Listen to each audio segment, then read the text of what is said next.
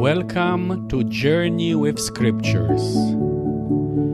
Daily short reflections on the Bible.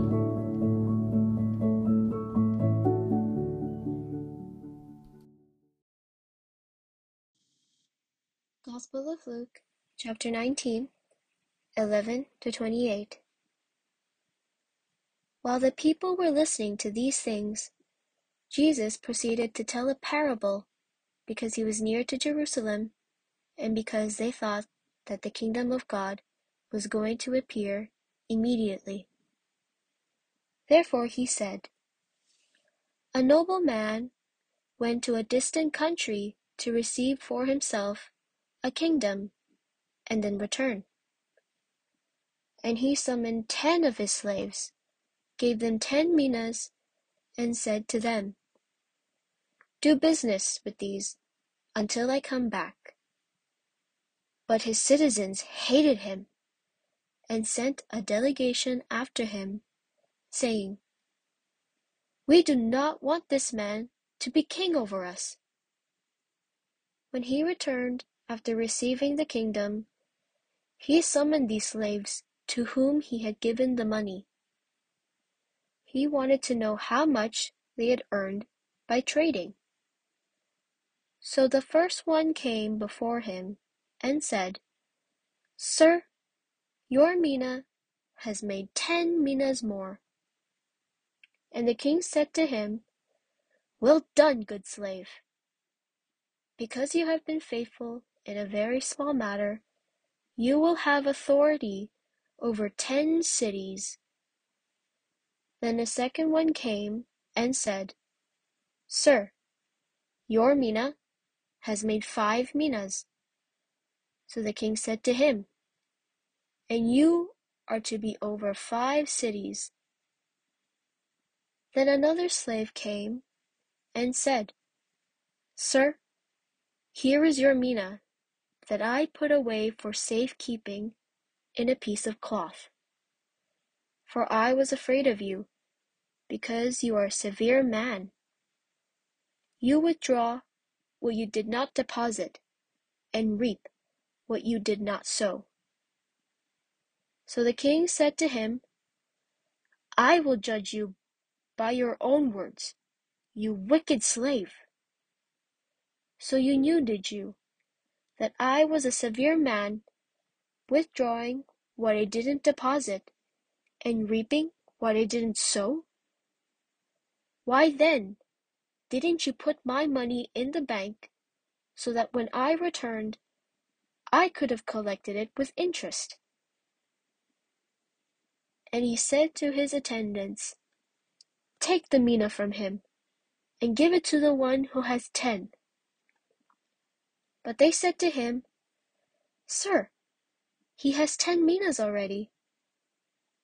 I tell you that everyone who has will be given more but from the one who does not have, even what he has will be taken away.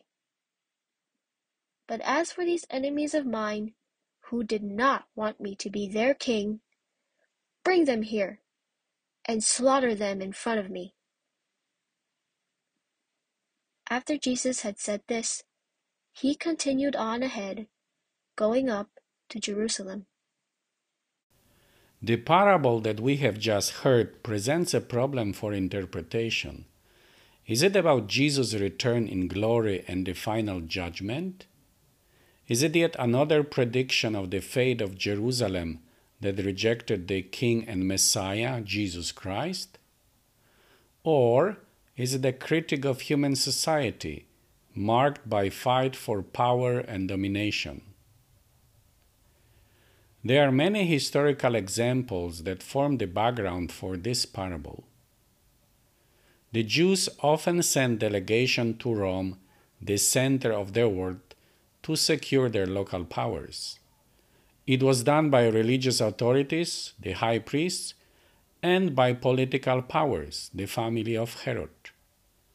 For example, Herod Archelaus, one of the sons of Herod the Great, the same one that was feared by Saint Joseph and caused the move of the Holy Family to Nazareth after their return from Egypt, did it twice. Once right after the death of his father, and then after 10 years of his reign. Each time there was a delegation of the Jews who opposed his rule. The first time he was able to secure his rule, but only over Judea and Samaria, which resulted in cruelty and bloodshed. The second time, the emperor of Rome listened to the opposing party and deposed Archelaus from his rule.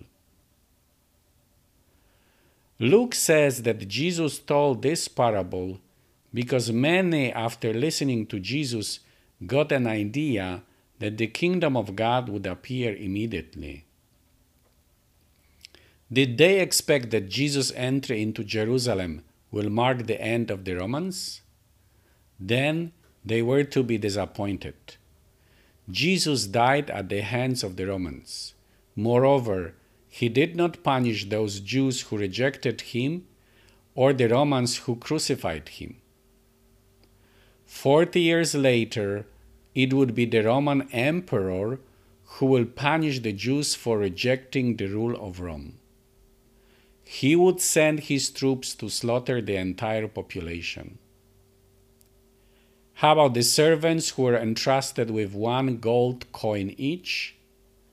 Again, when Archelaus went to Rome, he entrusted everything to his officers, and when he returned, he replaced the high priest with the one who supported his rule. The parable describes perfectly our world. Political factions fighting with each other for power. Delegations going to the power centers of our world to secure the endorsement of the mighty. Removing from the office those who do not perform the way the leaders expect. And finally, the rich getting richer. Precisely because we have been acting in this way for generation, the kingdom of God has not yet appeared. And as long as we act in this way, let us not dream that it will appear immediately.